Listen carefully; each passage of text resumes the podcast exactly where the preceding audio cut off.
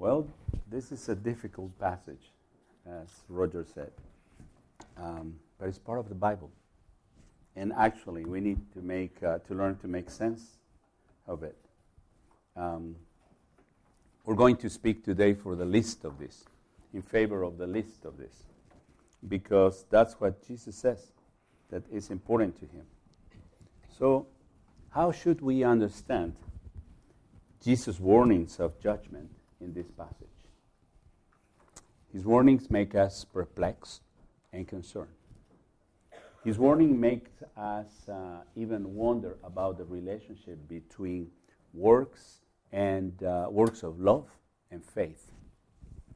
And it's necessary, I believe, a thorough and balanced examination on the Jesus example in terms of love and uh, works of love and faith, the, what he taught, the emphasis of the writers of the New Testament to understand what are the consequences of a passage like this in the Bible.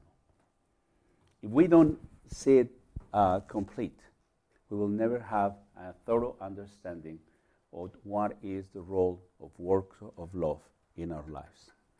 We will tend to, to, will tend to perpetuate that division that harms evangelicals so much, uh, the, in which we believe that faith alone is sufficient, and we know it's not sufficient.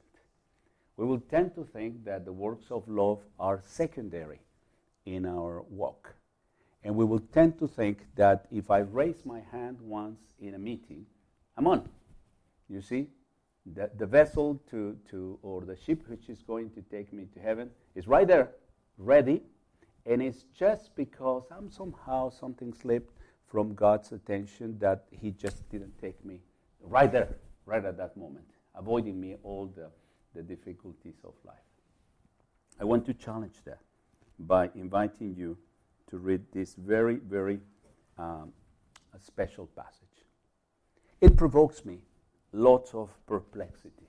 You see, that's the first thing I feel when I read this passage. Perplexity is the first word that comes to my mind.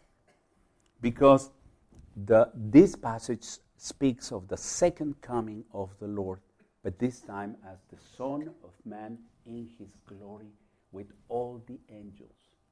And that goes into or clashes in very sharp contrast with the Jesus I am used to see, or the Jesus the disciples were used to see.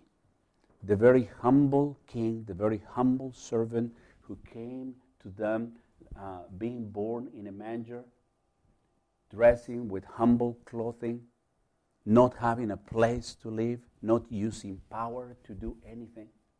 And now, this is the Son of Man in his glory, not the Father's glory, his own glory, as the King upon his throne in heavenly glory. This is this time is the King. And this King has a different attitude. You know, Jesus never went out of his, uh, of his country. He never traveled beyond Judea or beyond Galilee. He never went elsewhere. He didn't even care to visit uh, the, the Nile River, you see, or visit other places that we know. But this time, he has all the nations on the earth assembled before him. This is a man with a very, very local life whose, whose uh, importance has made him the king upon the throne who is now as a judge, as a king in front of all nations, and they are all assembled before him. Of course, some people have tried to escape from this, this passage because they think it's too terrible and we need somehow to fix this passage so that it won't affect us. For instance, say, no, no, no, no, wait, wait, wait, this is not, uh, th- he's not speaking of all nations, he's just speaking of um, people who's going to be judged according how they treated Israel. You see, and, and it's not really a, a, a general judgment, but there are no grounds for that. If you read the passage, you read the context, you read everywhere, you won't find grounds to think this is just a particular national judgment in which Jesus is saying how you treated uh, Israel. No, it's not like that. So when you listen to those things, disregard them as serious. You need to go back to the passage and think, how is this? What is this, this passage telling, uh, showing me? Or what is this passage telling to, to the church today? Because this is a king that rewards and condemns. Is not anymore the forgiving king.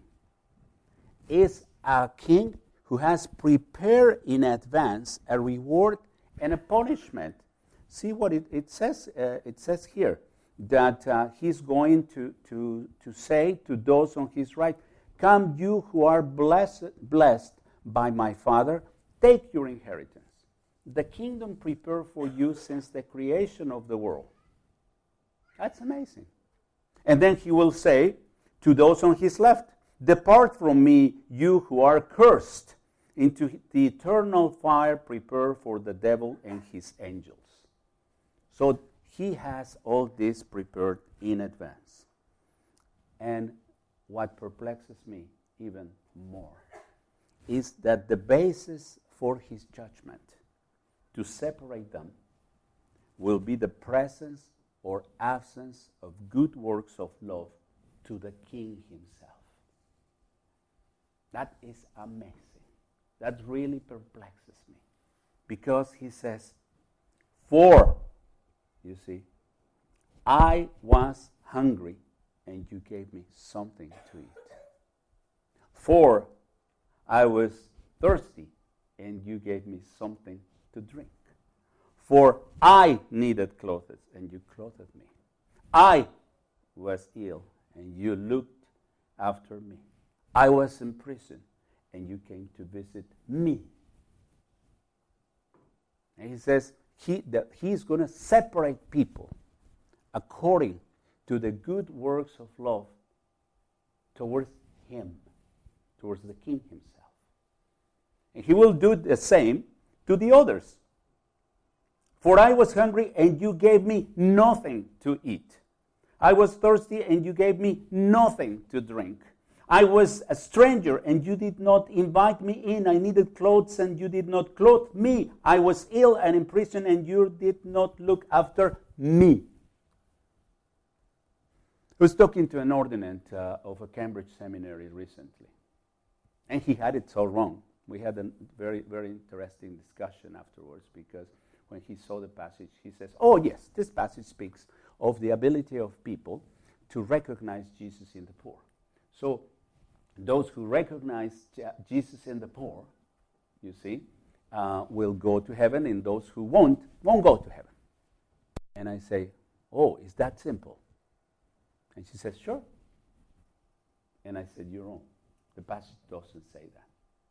Because the passage affirms that none of them recognize him. That's what the passage says. It's not that I did it. I recognized Jesus. Jesus was actually heathen. He came into the bus asking for a little coin, and he had this hood, and he was looking very bad. But they said, Oh, this should be Jesus. I better take my ticket to heaven right now. Say, Here, sir, sir, sir, sir. Oh, a bill will do better. Yeah? Hmm? I mean, first class to heaven. And, um, but uh, is it that? what the passage says? No. The passage says, When did we see you? You see, the righteous will answer him. Lord, when did we see you hungry and, fed you, or thirsty and gave you drink? When did we see you? They will answer. And what did the others, uh, what would the others answer? The same.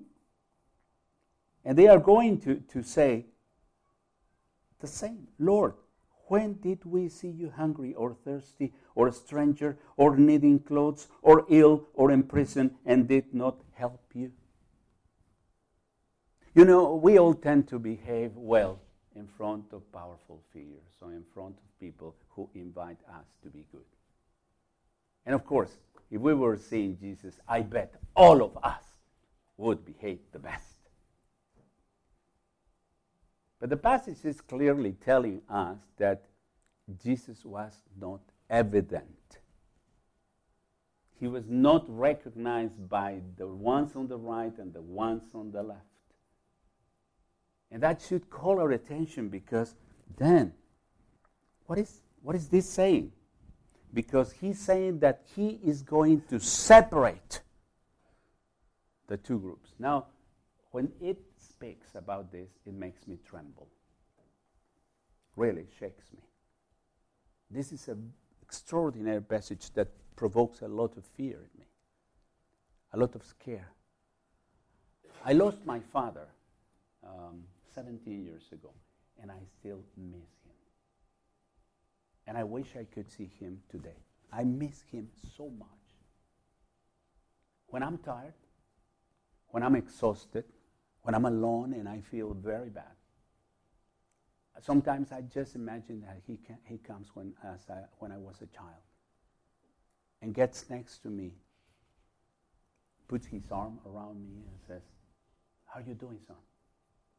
I'm tired, Dad. Keep it up. Keep it up. Can I bring you something? Want something to drink? Oh, I wish he could do that again. My father was a very, very, very disciplinarian man. Very, very seldomly he expressed love. But how, how much I love him. And you know, the most painful feeling in my life ever was separate, separation from him. So that separation is, is a huge word for me. Huge, huge, huge. And it should be for all Christians. Because now what the Lord is going to do is not put us together. What He's going to do that day is to separate us according to this criteria. He Himself will do the separation this on the right, this on the left. And can you imagine? Because this is going to be eternal separation. This is real death. And of course, we could play with it saying, Great, I'm going to heaven. And all those who didn't uh, uh, follow Jesus are going to go to hell. I don't know how I will take it. Seeing that so many people that I love won't come with me. I am working my salvation as we, we all should. I understand salvation is by faith. Don't worry. I am not doing heresy here. But we all need to be aware of it and keep faithful so that we will stand on trial and will go on the right hand side the, the day of judgment. But at the same time, can you be can you imagine being separated from those who you love? Your parents? Your children? Your beloved friends? Just because we never dare to explain to them what was all this about clearly? To give them a good warning about judgment? Because we never talked about that. Just imagine. But the passage don't stop there. Because Jesus, when he, when the, the righteous and those who were cursed ask, when did we see you hungry or thirsty or in need? Ask him that. He will identify himself with the needy. And he will say, What you did for the least of this, of this, you did it for me, or you didn't do it for me. Now, of course, that's, that's a very tough thing because this brings us to an apparent inconsistency. A very difficult situation. Because, and I wrote this very, very uh, carefully. I don't want to, to, to make a mistake here. I want to say this. Uh, if our justification, you see, because the, the inconsistency comes on the, on the place of justification. If our justification, that is our acceptance, acceptance with God, is by faith and faith alone, is this type of judgment not inconsistent with it? If we believe that justification is by faith, and by faith alone, is this not type of judgment by works of love inconsistent with it? I would say no, it is not inconsistent with it. It is not. But we need to understand the whole context of Matthew to have a clear understanding what, of what this passage is saying. And if we have that thorough understanding, it will, will make sense. And it will illuminate the way we see our own faith. And that's very important. What is the first thing that we need to examine? Well, the way Jesus lived, the way he expressed his life. You know, I always trick people by asking them, hey, please tell me, um, how, how, what did Jesus do in a normal day? And most people wouldn't know. You see, they would say, oh, he was praying, or he was singing, or spent the whole day in the synagogue. Or he would basically uh, uh, think that Jesus was doing only religious activities or pious activities. And, um, and actually, Jesus was not doing that. There is a, a very uh, simple passage in the Bible um, that repeats two times and puts and gives us a very, very uh, beautiful summary of the things that Jesus was doing over and over and over. Matthew 4 23 says, Jesus went throughout Galilee, teaching in their synagogues, proclaiming the good news of the kingdom, and healing every disease and illness among the people. So he was going. He, his was an ongoing ministry, a ministry that would bring God to people. People didn't have to go all the way to the temple to have God in their lives. God would come to them. God was, a, it, it, this one, Jesus was revealing a reaching out God, and God was with them, going into the, their towns and villages, and then teaching, preaching, and healing. And as we observe what he was doing, we will realize that he cared for the whole person. He cared for their minds. He was teaching. He cared for their souls. He was preaching. And he cared for the bodies. He was healing. And news about him spread out through Syria and many other places, and people uh, will bring all their diseased and sick and uh, all type of illness to him for them to heal them. And he healed them all. And you say, well, but that he did that only one week, isn't it? Or on a special program. No, no, not really. If you go uh, to Matthew 9 35, two years later, you find him doing the same and the same and the same and the same. In Matthew 9 uh, 35 says, Jesus went through, through all the towns and villages, teaching in their synagogues, proclaiming the good news of the kingdom, and healing every disease and illness. So we see Jesus addressing the whole person with the whole gospel all the time, concerned for every aspect of life. Aspect of life. We see him doing a balanced ministry. We don't see him only preaching or only teaching, but also healing at the same time. And what we notice in him is that his was a compassionate ministry.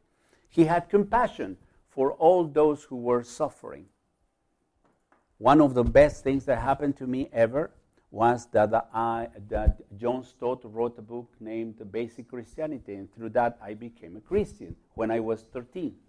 But when I was 17, I was absolutely fed up with the church that I had, I had joined.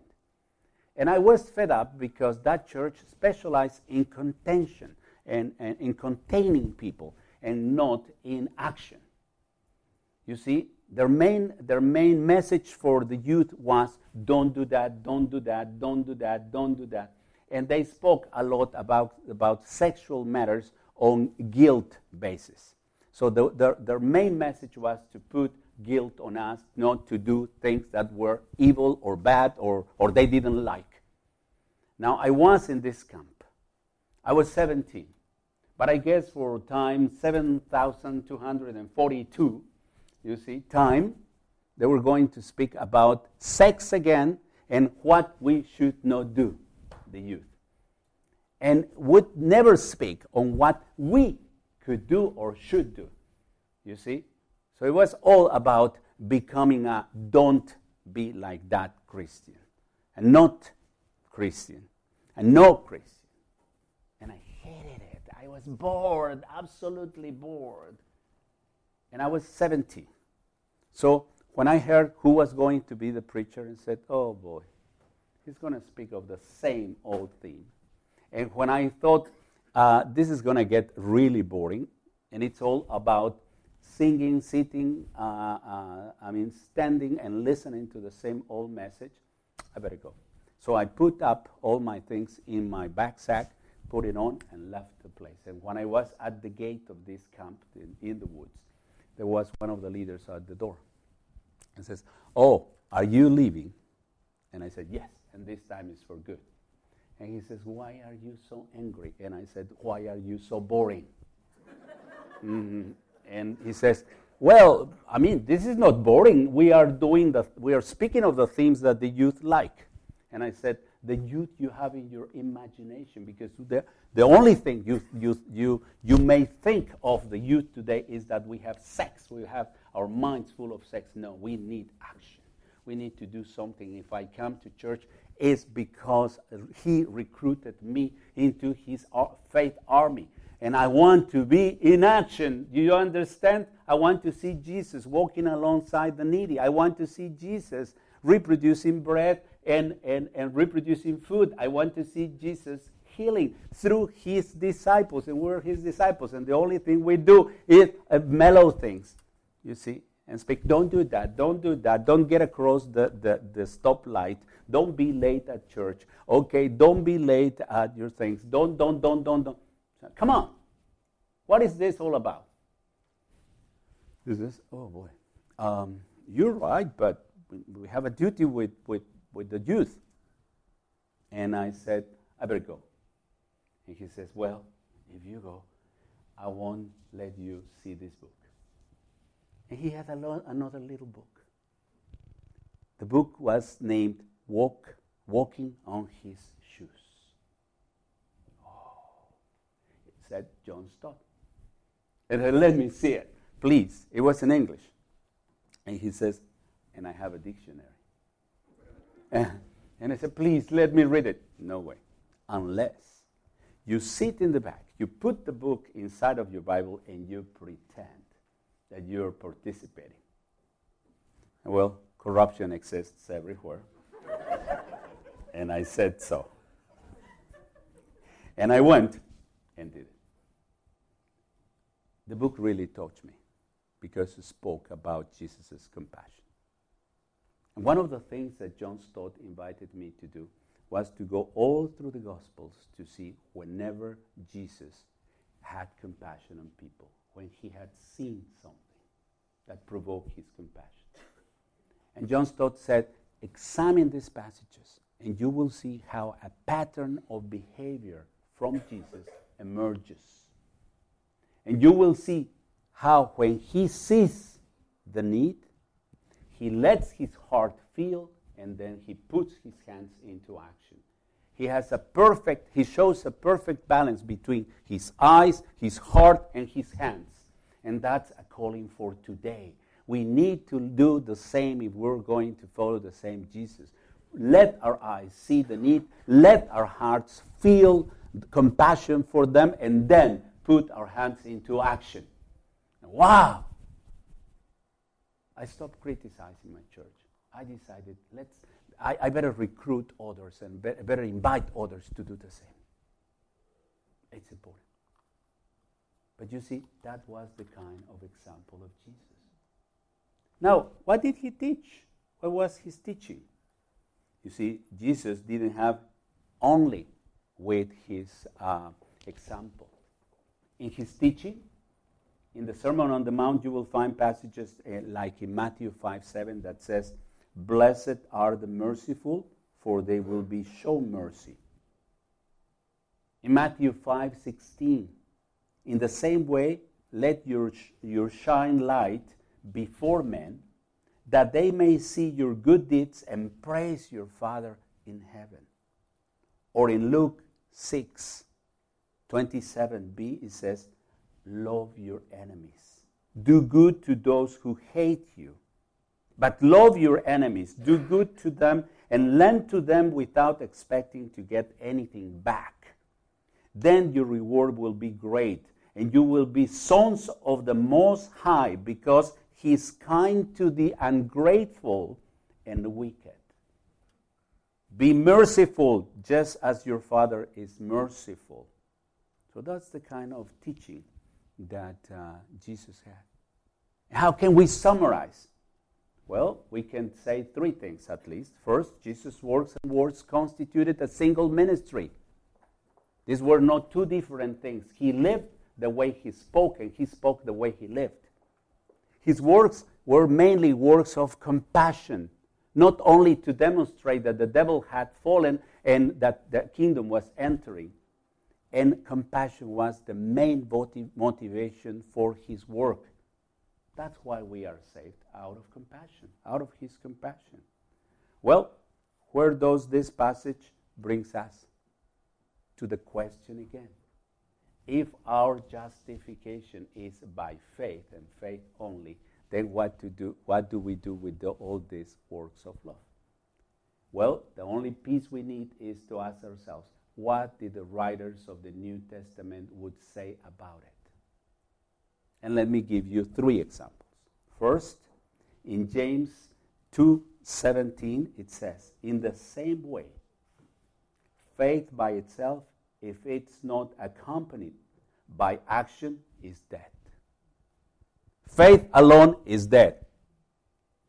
Another example, Galatians 5 the only thing that counts is faith expressing itself through love. Wow. Or 1 John 3:17. If anyone has material possessions and sees his brother in need but has not pity on him, how can the love of God be in him? So even sharing the word of God, it doesn't exhaust our responsibilities in front of a needy person if we have the material goods. And we have education, we have houses, we have money, we have knowledge, we have family, we have resources, we have cars, we have so many things to share. We have them. And what, what is what we need then? To understand how we will put all this together. So I will come to this conclusion. And I would say that although our justification is by faith only, our judgment will be on the basis of good works of love because they express our faith. You see what, I, what, I'm saying? Good works of love. The clothing to the needy, the water to the needy, the food to the needy, the visiting to the needy, the attention to the lonely are nothing but expressions of our true faith if we have a healthy, saving, biblical based faith, our faith will be expressed through love, through acts of love. So when Jesus is basically separating people from one another, is separating them on the grounds of the evidence of their faith. You see what I mean? It's because they had faith they obeyed him. It's because they had faith, they learned to love. It's because they had faith, they practiced love to the needy. And that faith is the one that is justifying them. Now, what shall we do? We need to seize the opportunities to do good because our works of love express our faith and our love to the Lord. We need to practice love. We need to get well informed. We need to understand who are the poor and the needy in contemporary terms.